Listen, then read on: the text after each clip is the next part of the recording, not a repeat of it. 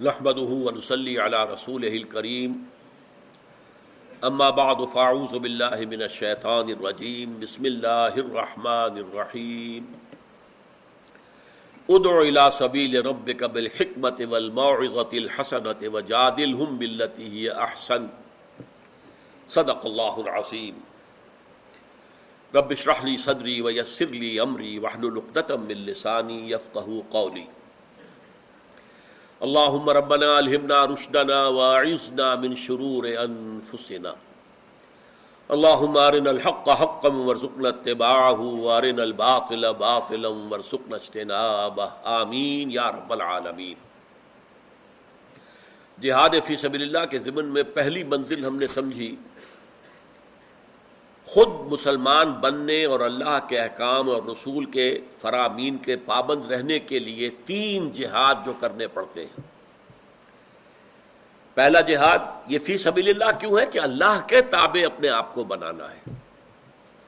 پہلا جہاد نفس امارہ کے خلاف، دوسرا جہاد ابلیس اور اس کے لشکریوں کے خلاف۔ تیسرا جہاد بگڑے ہوئے معاشرے کے سوشل پریشرز کے خلاف۔ جہاد فی سبیل اللہ کی دوسری منزل، اللہ کے دین کو پھیلانا، عام کرنا، دوسروں تک پہنچانا، اس کی دعوت و ابلاغ، اس کی تبلیغ، تشہیر، اشاعت۔ اس کے لیے تین منزلیں ہم نے معین کی سورہ نحل کی عیسائیت کے حوالے سے کہ ادعو الى سبیل رب کا بلاؤ اپنے رب کے راستے کی طرف۔ بالحکمت والموعظت الحسنت وجادلہم باللتی احسن تو میں نے عرض کیا کہ ہر معاشرے میں ایک مائنیوٹ مائنورٹی ہوتی ہے۔ وہ آپ اسے انٹیلیجنسیا کہتے ہیں انٹلیکچوئل مائنورٹی کہتے ہیں۔ آپ اسے برین ٹرسٹ کہتے ہیں معاشرے کا برین ٹرسٹ یہ لوگ وہ ہیں کہ جو جذباتی اپیل سے بات کو نہیں مانتے، بلکہ عقلی دلیل سے مانتے۔ لہذا ان تک دعوت و تبلیغ کا جو حق ادا کرنا ہے وہ اس کے بغیر ممکن نہیں ہے کہ بالحکمہ فلسفے کے طور پر، دلائل کے ساتھ مدلر اور مبرہن کر کے ان کے سامنے لایا جائے۔ اور اس کے لیے اپنی زندگی وقف کر دینا، لگا دینا، ذہین لوگوں کا۔ یہ گویا کہ جہاد فی سبیل اللہ کا ایک مستقل لائف لانگ پروسیس دوسرے نمبر پر آتا ہے معاوضہ حسنہ۔ یہ ایک انسانی معاشرے کی عظیم اکثریت کا معاملہ ہوتا ہے۔ وہ انٹلیکچوئلز نہیں ہوتے۔ ان کے دماغوں میں کوئی خناس اور کوئی فطور نہیں ہوتا۔ ہم کہہ سکتے ہیں کہ دماغی اعتبار سے کلین سلیٹ ہوتے۔ ہیں اگر تو سلیٹ پر کچھ لکھا ہوا ہے تو پہلے اسے مٹانا پڑے گا، تب لکھیں گے۔ تختی جس کی کہ ہمارے زمانے میں تعلیم ہوتی تھی شروع میں، تو تختی اور سلیٹ یہ ہمارے آج کل تو کاپیاں پندرہ پندرہ بیس بیس روپے کی ایک ایک کاپی اور ستیہ ناش کرواتے ہیں اسے۔ لیکن یہ کہ تختی کو جو دھو لیا، پھر دوبارہ پھر لکھا، اس کے پھر اس کو دھو لیا، پھر لکھ لیا۔ تو وہ تختی جو ہے، اگر بھری ہوئی ہے لکھی ہوئی ہے، تو صاف کریں گے تو پھر اس کے اوپر کچھ اور لکھیں گے نا۔ تو دماغ میں اگر کوئی برا ہوا ہے، کوئی غلط نظریہ، کوئی فساد ہے، کوئی ڈاروینزم ہے، کوئی مارکسزم ہے، کوئی لاجیکل پازیٹیوزم ہے، کوئی اور ازم ہے، تو پھر پہلے اس کو آپ ہٹائیں گے تو پھر اس سے بات ہوگی نا۔ لیکن کچھ لوگ ہوتے ہیں جن کے کلین سلیٹس کے مانند ہوتے ہیں۔ کوئی فلسفہ نہیں، کوئی نظریہ نہیں۔ ان تک آپ براہ راست جذباتی طور پر بھی اپنی بات پہنچائیں گے تو وہ اس کو قبول کریں گے، سمجھیں گے۔ اس کے لیے واس کا لفظ ہے۔ واس کسے کہتے ہیں؟ معاوضہ، نصیحت کی بات، جذبات کی بات۔ جس طریقے سے کوئی واعث کوئی بہت بڑا خطیب جب گفتگو کرتا ہے اور لوگوں کے جذبات کو جو ہے وہ ابھار دیتا ہے، کہ اگر اس وقت چلو ابھی ابھی گھیراؤ کرو تھانے کا، تو لوگ تیار ہو جائیں گے، جانے دینے کو تیار ہو جائیں گے۔ یہ جو جذباتی انداز ہے، یہ بھی بہت مفید ہے۔ عوام کے لیے معاوضہ حسنا اچھی نصیحت، اس اچھی نصیحت کے ذریعے سے دعوت اور تبلیغ بڑے پیمانے پر ہو سکتی ہے۔ اس کی کچھ شرائط ہے پہلی شرط خلوص اور اخلاص۔ آپ دل سے اس شخص کی بہتری چاہتے ہیں۔ آپ یہ چاہتے ہیں کہ یہ جہالت میں پڑا ہوا ہے، لا علمی میں ہے، نادانی میں ہے، غلط رخ پر جا رہا ہے۔ آپ اس پر روب نہیں اپنا گاٹھتے، اپنی علمیت کی جو دھوس نہیں جماتے اس پر، خلوص کے ساتھ اس سے بات کرتے بھائی، یہ راستہ نہیں ہے راستہ یہ ہے۔ خلوص و اخلاص اور خیر خواہی، یہ شرط اول۔ نمبر دو، از دل خیزت بر دل ریزت۔ دل سے نکلے گی بات، دل میں اتر جائے گی۔ اور نمبر تین، آپ کا عمل اس کے خلاف نہیں ہونا چاہیے۔ آپ دوسرے کو خیر کی تعلیم دے رہے ہو خود اس پر عمل پیرا نہ ہو، وہ پھر بیکار ہو جائے گا۔ نہ صرف بیکار ہو جائے گا، آپ اپنی دعوت کی نفی کر دیں گے، دعوت کو بدنام کر دیں گے۔ یہ لوگ دوسروں سے کہتے ہیں پرانے مجید میں یہ آیت موجود ہے۔ سورہ بقرہ کے پانچویں رکو میں، اتامرون الناس بالبر وتنسون انفسکم وانتم تتلون الكتاب افلا تعقلون۔ کیا تم لوگوں کو نیکی کا حکم دیتے اور اپنے آپ کو بھول جاتے؟ ذرا حالے کہ تم کتاب پڑھتے ہو۔ تو کیا تم عقل سے کام نہیں لیتے؟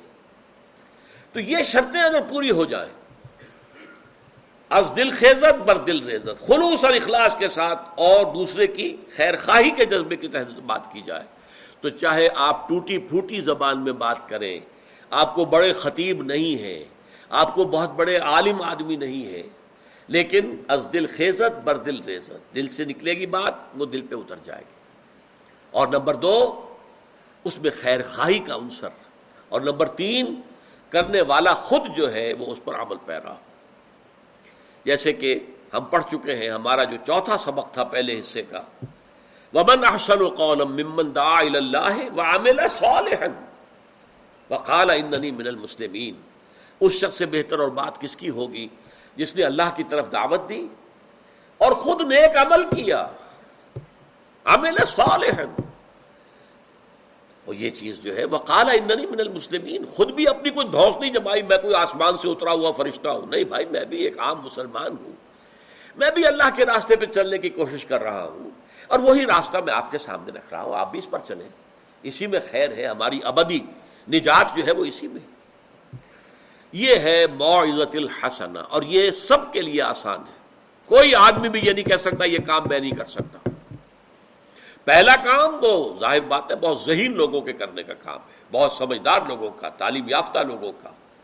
اور پھر یہ کہ اس میں پوری پوری زندگی کھپے گی، تب کہیں جا کر یہ بات ہوگی۔ یہ کام ہر وقت ہر انسان کر سکتا ہے۔ ایک دکاندار ہے، ایک ڈاکٹر ہے، ایک انجینئر ہے، اپنے ماحول میں، اپنے گھر میں، اپنے محلے میں، اپنے دفتر میں، اپنے پولیس، آپ دعوت دے سکتے ہیں۔ ہم ہم وقت دے سکتے ہیں، ہر وقت دے سکتے ہیں۔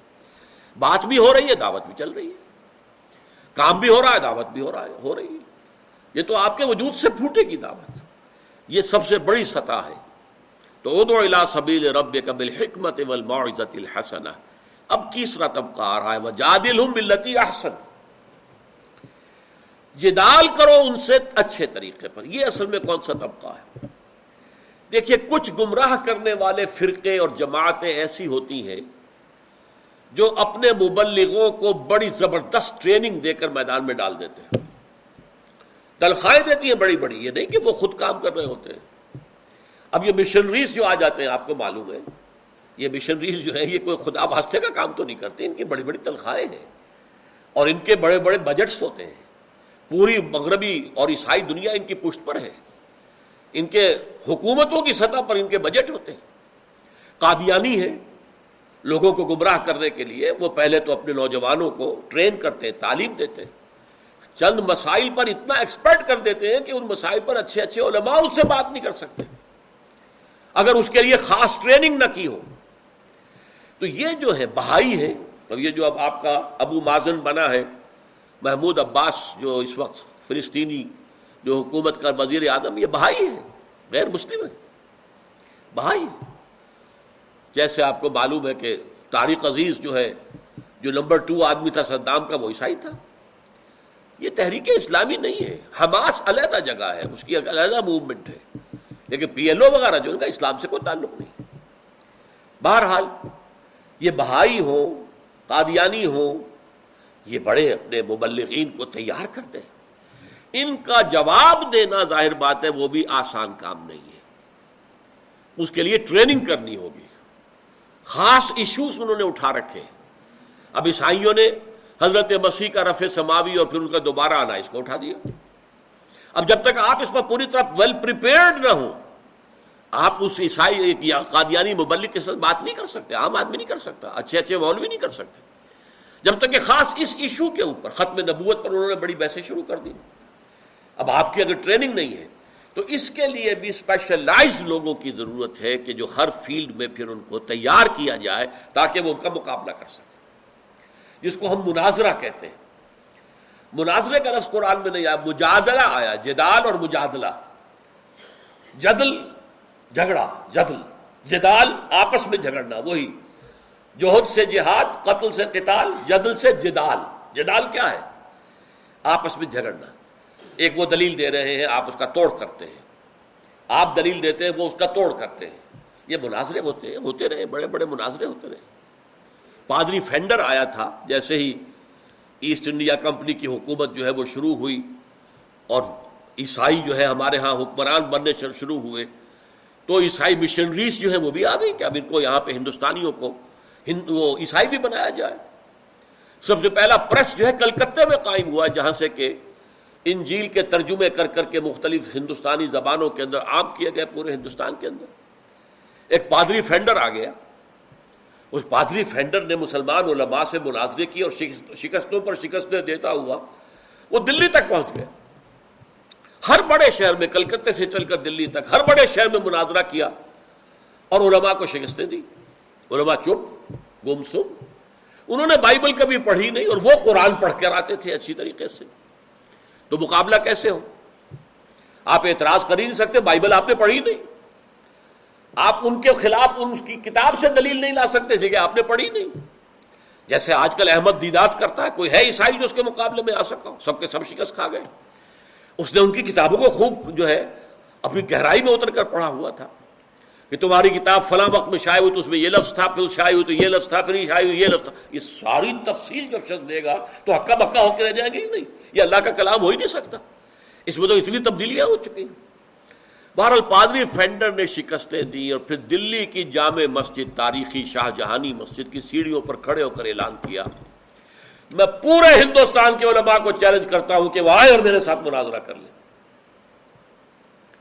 اب آپ غور کیجیے، اگر اس وقت اللہ کا ایک بندہ نہ کھڑا ہو گیا ہوتا اور اسے شکست نہ دے دیتا، تو کیا ہوتا؟ مسلمان شکست خوردہ ہو جاتے ذہنیت کے اعتبار سے۔ کہ ہمارے مولوی تو پٹ گئے؟ ہمارے علماء شکست کھا گئے۔ اس کا مطلب ہے کمزور ہے ہمارا دین۔ عوام کو دین کا کیا پتا وہ تو علماء ہی کا حوالہ کر دیتے تھے نا۔ اس وقت اللہ تعالیٰ کا یہ رحمت اللہ کی ہوئی ہم پر۔ رحمت رحمت کیوں کہہ رہا ہوں؟ اس لیے کہ ایک اللہ کا بندہ رحمت اللہ نامی کھڑا ہو گیا۔ مولانا رحمت اللہ کیرانوی۔ یہ کیرانہ بھی اسی علاقے کا ایک قصبہ ہے جس علاقے سے میرا تعلق ہے۔ ضلع مظفر نگر۔ اس کے یہ قصبات ہیں۔ یہ یو پی کے مغربی اضلاع میں سے ہے۔ میرے پردادا وہاں سے منتقل ہو کر مشرقی پنجاب آئے تھے۔ وہ ایک لمبی داستان ہے، کیوں آئے تھے؟ تو کیرانہ سے یہ اٹھے ہیں رحمت اللہ کیرانوی، رحمت اللہ علیہ۔ انہوں نے اس کے ساتھ مناظرہ کیا، اسے شکست دی۔ اور پھر وہ یہاں سے بھاگ کر چلا گیا اور اس نے جا کر ڈیرا لگا لیا استنبول میں، قسطنطنیہ میں۔ وہاں جا کر مسلمان علماء کا ناطقہ بند کر دیا۔ اور اس وقت تک ابھی ترکوں کی خلافت قائم تھی۔ تو دار الخلافہ سے پھر یہ ریکویسٹ آئی ہے کہ اس رحمت اللہ مولوی کو یہاں بھی بھیجو بھائی، اس نے ہمارا ناطقہ بند کر دیا۔ اس لیے کہ مولانا رحمت اللہ پھر جا کر مکے ہی میں مقیم ہو گئے تھے۔ وہیں پر ان کی قبر بھی ہے۔ وہیں ان کا قائم کردہ ایک مدرسہ بھی ہے۔ اور وہ اس مدرسے ہی میں وہ مدفون ہے، ان کی قبر ہے۔ تو وہاں سے انہیں اطلاع دی گئی کہ اس اس نے پادری فینڈر نے ہمارا ناطقہ بند کر دیا ہے، آپ آئیے۔ اب جب وہ چلنے لگے، اسے اطلاع مل گئی فینڈر کو، وہاں سے ہی بھاگ گیا۔ اگر یہ کام نہ ہوتا تو آپ اندازہ کیجیے کہ نتیجے کیا نکلتے۔ تو یہ بھی کرنے کا کام ہے۔ آج ہمارے ہاں مجلس تحفظ ختم نبوت، اس کے تحت ٹریننگ دی جاتی ہے۔ اپنے کارکنوں کو وہ ٹرین کرتے ہیں۔ ان مسائل پر گفتگو کرنے کی صلاحیت ہو، مجادلہ کر سکیں، قادیانیوں کے ساتھ جھگڑ سکیں، ان کی بات کی دلیل کا دلیل سے توڑ کر سکیں۔ تو یہ جدال ہے، لیکن اس جدال میں بھی جو بات ہمیں کہی گئی ہے وہ کیا ہے؟ بلتی احسن۔ آپ کا فریق مخالف جو ہے، گھٹیا باتوں پر بھی اتر آئے، گالیوں پر اتر آئے، کچھ اور کرے، آپ نے اس کے اندر شرافت اور متانت کا دامن ہاتھ سے نہیں چھوڑنا۔ جادل ہوں بلتی احسن۔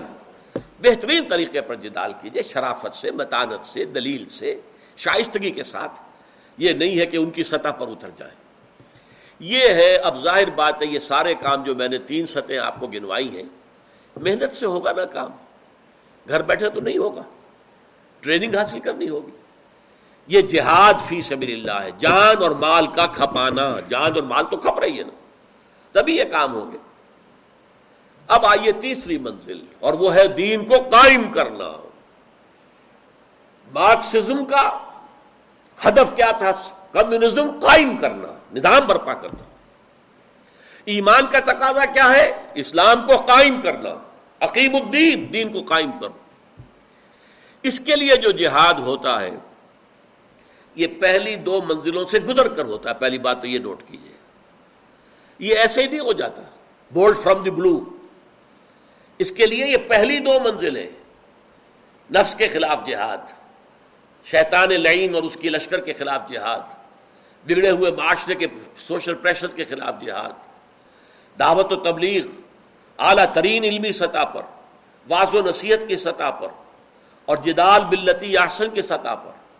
اب جو تیار ہو گئے آپ کے پاس گروہ، جو ایک جماعت تیار ہو گئی، فدائین کی جماعت کہیں اسے۔ وہ لوگ جو تن من دھن اس کام کے لیے وقف کرنے کو تیار ہیں۔ خود اللہ کے بندے بن چکے ہیں۔ آپ نے دعوت و تبلیغ کا حق ادا کر دیا ہے۔ اب آپ کھڑے ہوتے انقلاب کے لیے۔ اس کے بھی تین مرحلے ہیں۔ پہلا مرحلہ پیسو ریزسٹنس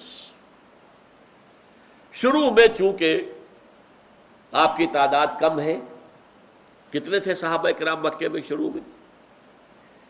لہذا اگر وہ قتال شروع کر دیں گے تو ایک منٹ میں ختم کر دیے جائیں گے۔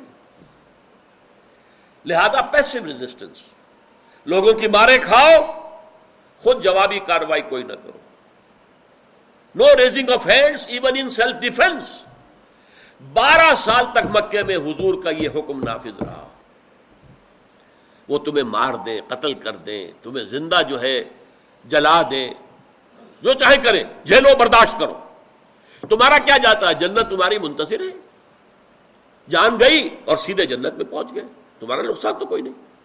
لیکن اگر تم وائلنٹ ہو گئے، تو ابھی تو ہماری طاقت بہت کم ہے۔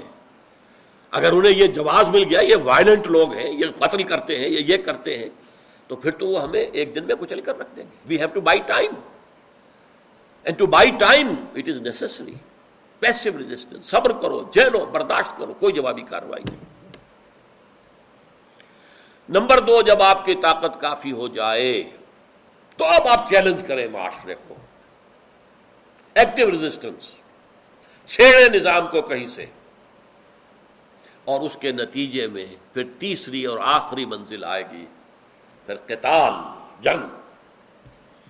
حضور کی سیرت متحرہ کے اعتبار سے یہ تین مرحلے جو ہیں آپ کو اچھی طرح سمجھ لینے چاہیے۔ پہلے بارہ برس تک کیا کام ہو رہا تھا مکے میں؟ جہاد ہو رہا تھا۔ جاہدو فی اللہ حق کا جہاد ہی۔ یہ تو مکی صورت ہے۔ سورہ حج جو ہے مکی ہے۔ سورہ انکبوت ہم پڑھیں گے پھر آگے چل کر، مکی ہے۔ ومن جاہد فینما یجاہد لنفسی اور اسی میں پھر وہ نفس آیا ہے۔ وَإِن جَاهَدَاكَ لِتُشْرِكَ بِمَا لَيْسَ لَكَ بِهِ عِلْمٌ فَلَا تُطِعْهُمَا۔ اور آخر میں آیا ہے، وَالَّذِينَ جَاهَدُوا فِينَا لَنَهْدِيَنَّهُمْ سُبُلَنَا۔ تو جہاد تو ہو رہا تھا مکے میں۔ لیکن وہ جہاد کیا تھا؟ پہلے اپنا نفس کا تذکیہ اپنے نفس کو قابو میں لاؤ، دعوت اور تبلیغ پہنچاؤ لوگوں کو۔ اور پھر نمبر چار، کوئی جوابی کارروائی نہیں کرنی۔ قتل کر دیتے کر دے۔ اس برو یا اعلیٰ یا صرف مل جنہ اے یاسر کے گھر والوں، صبر کرو۔ اس لیے کہ تمہارا جو مقام ہے، تمہارا جہاں تمہارے استقبال کی تیاریاں ہو رہی ہیں، وہ جنت ہے۔ جنت میں تمہارے استقبال کی تیاریاں ہو رہی ہیں۔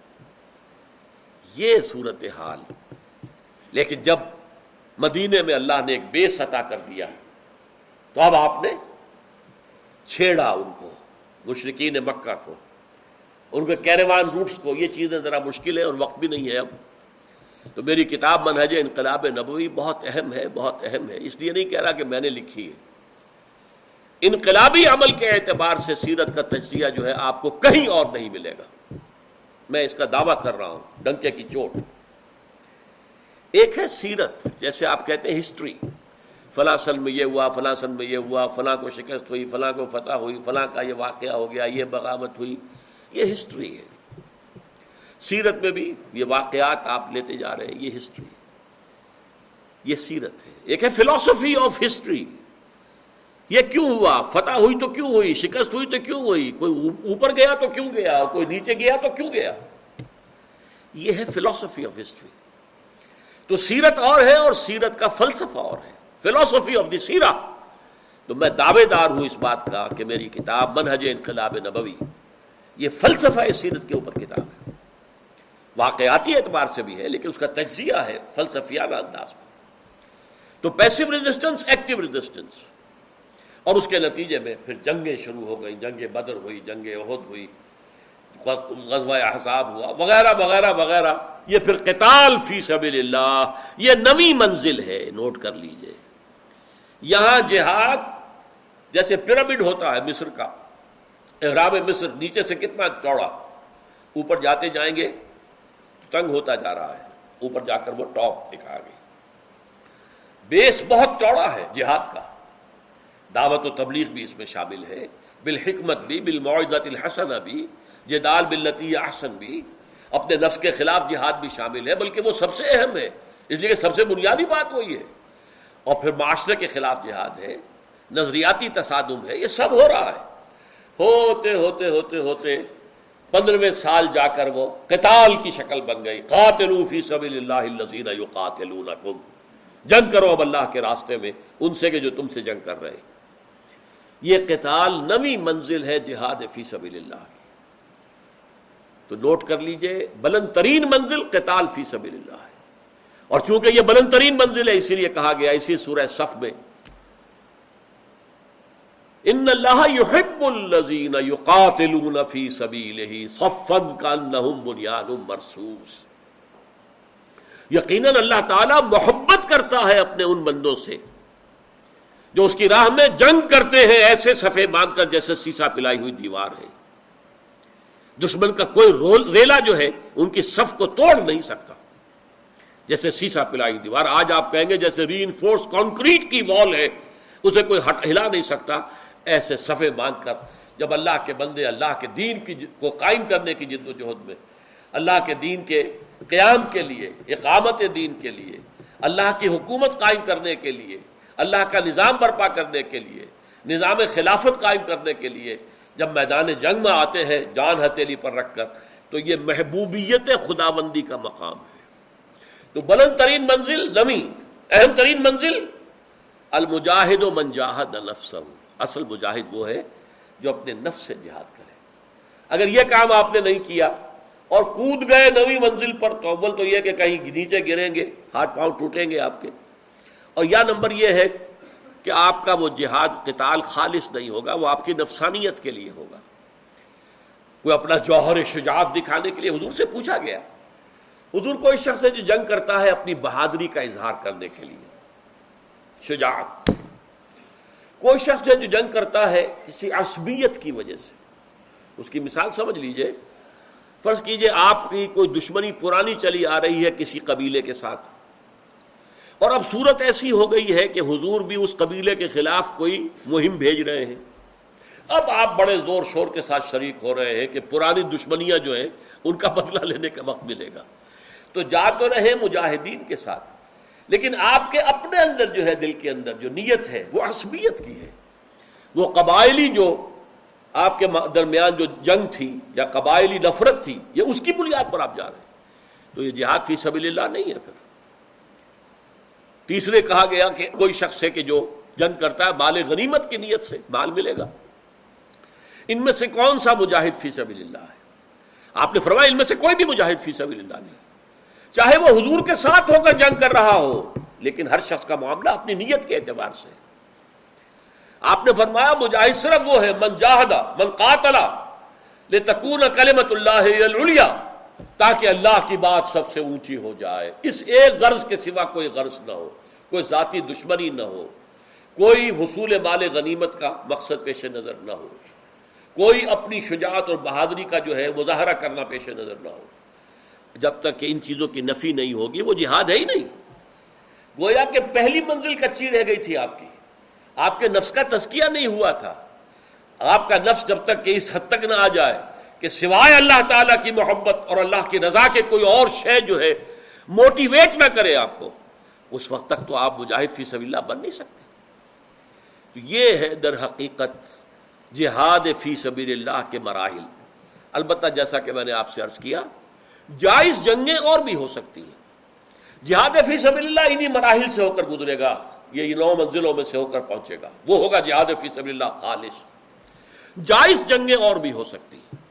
کسی مسلمان ملک کے اوپر کوئی دوسرا، کوئی غیر مسلم جو ہے وہ حملہ کر دیتا ہے، اس میں دفاع کریں گے، وہ بھی جہاد ہے۔ اور اس میں جان دینی شہادت ہے۔ جیسا کہ میں نے کہا، مال کی اپنی حفاظت کرنا بھی شہادت ہے، اگر اس میں جان دینی پڑ جائے۔ لیکن اسے جہاد فی سبیل اللہ نہیں کہیں گے۔ وہ ہے دفاع کا، اپنا ملکی دفاع ہے جو آپ کرنا چاہ رہے ہیں۔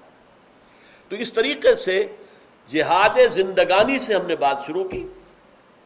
جوہد للبقا اسٹرگل فار ایگزٹینس پھر struggle to get your freedom your rights and then the struggle in the name of some ideology in the name of some system of life یہاں ایمان کی بنیاد پر جو جہاد فی سبیل اللہ ہے، اس کی پھر نو منزلیں ہیں۔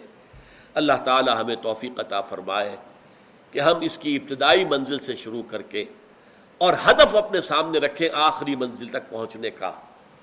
درمیان میں موت آ جائے تو ہم اپنی نیت کی بنیاد پر اللہ کے ہاں ہمارا جو ہے شمار ہوگا۔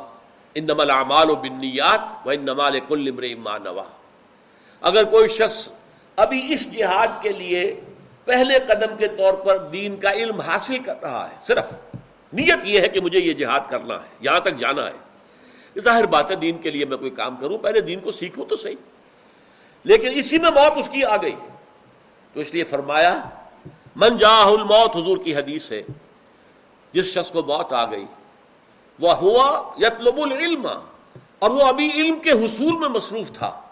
لیکن مقصد کیا تھا؟ لے یا بہل اسلام اس کے ذریعے سے اسلام کو زندہ کرے گا۔ اسلام کو ایک نظام زندگی کی حیثیت سے دنیا میں قائم کرے گا۔ فبین بین نبی نہ درجت واحد الجنہ۔ تو اس شخص کے اور انبیاء کے درمیان جنت میں صرف ایک درجے کا فرق رہ جائے گا۔ نیت وہ ہو، عزم وہ ہو، ہدف وہ ہو۔ شروع یہاں سے کیا جا رہا۔ اور اسی میں کسی درمیانی مرحلے پر موت آ گئی۔ تو آپ مجاہد فی سبیل اللہ اللہ کی نگاہ میں شمار ہوں گے۔ اور آپ کی جیسے کہ فرمایا گیا سورہ نساء میں، کوئی شخص مکے سے چل پڑا ہے مدین ہجرت کی نیت سے، راستے میں موت آ گئی۔ فقط وقع اجر اللہ۔ اس کا اجر، اس کا ثواب اللہ کے ذمے قائم ہو گیا۔ وہ تو نکل پڑا تھا گھر سے، اپنے گھر بار کو چھوڑ کر مدینے پہنچنے کے لیے، ہجرت کی نیت کے ساتھ۔ راستے میں موت آ گئی، کوئی پرواہ نہیں۔ وہ اللہ کے ہاں مہاجر ہی شمار ہوگا اور ہجرت کا پورا اجر و ثواب اسے مل جائے۔ تو اللہ تعالیٰ اس معنی میں ہمیں جہاد کی توفیق عطا فرمائے۔ اور بالکل شروع کی باتیں پھر ذہن میں تازہ کر لیں۔ جہاد نہیں تو ایمان نہیں۔ اور جہاد نہیں تو جہنم سے چھٹکارا پانے کی امید امید محو ہے۔ یہ جہاد فرض عیم ہے۔ ہر حال میں زندگی کا بندہ مومن کی زندگی کا ایک جزو لازم ہے۔ اقول قولی واستغفر اللہ لی ولکم ولسائر المسلمین والمسلمات۔